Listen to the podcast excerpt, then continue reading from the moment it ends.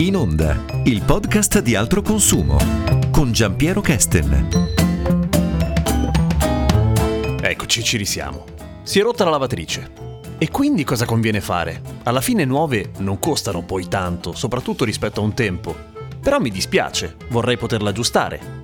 Che cosa vale la pena fare in questi casi? Ne parliamo con Silvia Bollani di Altroconsumo. Vale spesso la pena di aggiustarla, ormai la tendenza è pensare si rompe, lo sostituisco, sia perché il nuovo è spesso attrattivo e sia perché ci sono dei prodotti anche estremamente convenienti, ma se il prodotto non è di bassa gamma e se non è troppo vecchio, valutare una riparazione sicuramente può essere conveniente e può ridarci un oggetto perfettamente funzionante ancora per molti anni. Ogni tanto sono proprio le persone, le figure professionali che dovrebbero darti una mano ad aggiustare un elettrodomestico che ti dicono che non vale la pena. Vero, fortunatamente adesso ci viene incontro il diritto alla riparabilità, quindi una nuova norma è entrata in vigore il 1° marzo del 2021 che farà sì che i produttori siano sempre più attenti a produrre oggetti che possono essere riparati e a fornire i pezzi di ricambio oltre che le istruzioni per ripararli. Questo perché ci vuole una rete che abbia interesse nel riparare il prodotto e non solo nel portarti ad acquistarne uno nuovo, quindi sicuramente è importante che ci sia un po' un cambio di visione, perché appunto non è tanto l'obsolescenza programmata quanto sono tanti fenomeni che ti inducono a pensare che la vita utile del prodotto sia più corta rispetto a quella che poi una rottura. Come per esempio? Per esempio ci sono tanti fattori psicologici. Voglio il prodotto più nuovo, più performante, la batteria non dura più come prima, oppure voglio più spazio, più velocità. Poi ci sono dei fattori normativi, ad esempio il passaggio al nuovo digitale terrestre costringerà tantissimi a cambiare televisore. È proprio necessario cambiare il televisore? Magari basta un decoder. Anche altri standard hanno portato a far invecchiare e sostituire prematuramente determinati prodotti. Pensiamo ai limiti delle circolazioni delle auto più inquinanti, oppure prodotti di sicurezza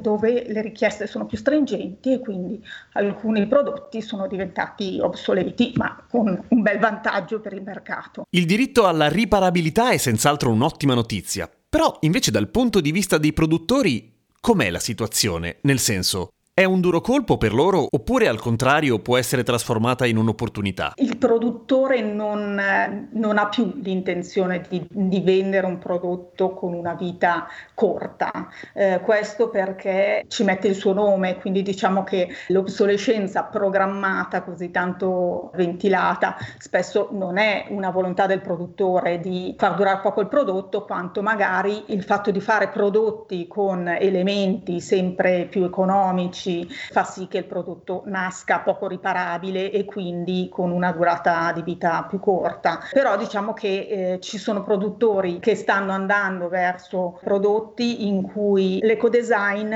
fa una gran parte, quindi il prodotto è concepito per ottimizzare le risorse, per dare la possibilità di riparare, per ridurre l'impatto anche a fine vita, quindi perché il prodotto sia ben disassemblabile e possa tornare in un'economia circolare. Sicuramente nasceranno dei prodotti servizi, quindi non si penserà più al prodotto semplicemente come a un acquisto, ma alla possibilità di utilizzarlo. Vediamo già adesso come ci siano tanti prodotti che non è più necessario acquistare. Se stiamo pensando a una bici o comunque a un sistema per muoversi, nelle grandi città lo sharing sicuramente è diffusissimo, ma ci sono anche tanti servizi di noleggio a breve o lungo termine, non solo per l'auto, ma ad esempio per le biciclette o per gli scooter elettrici, e ci sono anche tanti prodotti che magari ci servono per un uso limitato. Sto pensando a alcuni prodotti per il giardinaggio, oppure all'idropulitrice,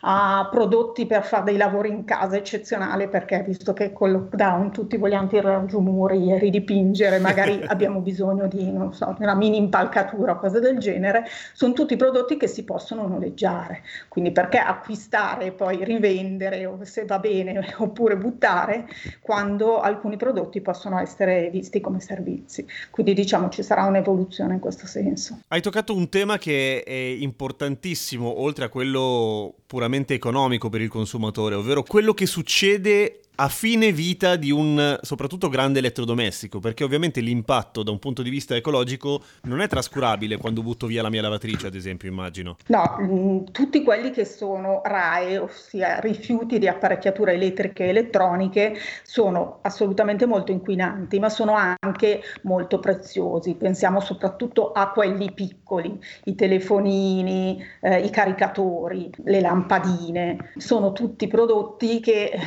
si rompono, dici caspita devo andare in piazzola ecologica ma non ho tanta voglia, però sono molto inquinanti ed è possibile recuperare del materiale. Innanzitutto cerchiamo di eliminare dalla nostra testa l'idea di buttarlo nell'indifferenziato, tanto ci sta, no, direi proprio di no. Oltre alla piazzola ecologica ci sono altri modi, nel senso che se devo acquistare un prodotto simile, in generale c'è la possibilità di renderlo nel momento dell'acquisto, quindi c'è il ritiro uno a uno.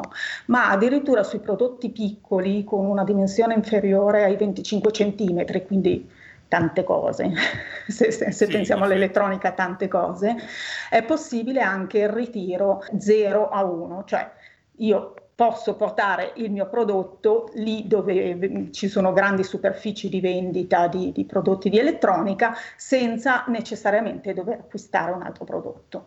In Altroconsumo si preferisce dire obsolescenza precoce piuttosto che obsolescenza programmata, che è il termine forse più comune quando si parla di questo genere di prodotti, almeno utilizzato dalla stampa. Come mai questa differenza?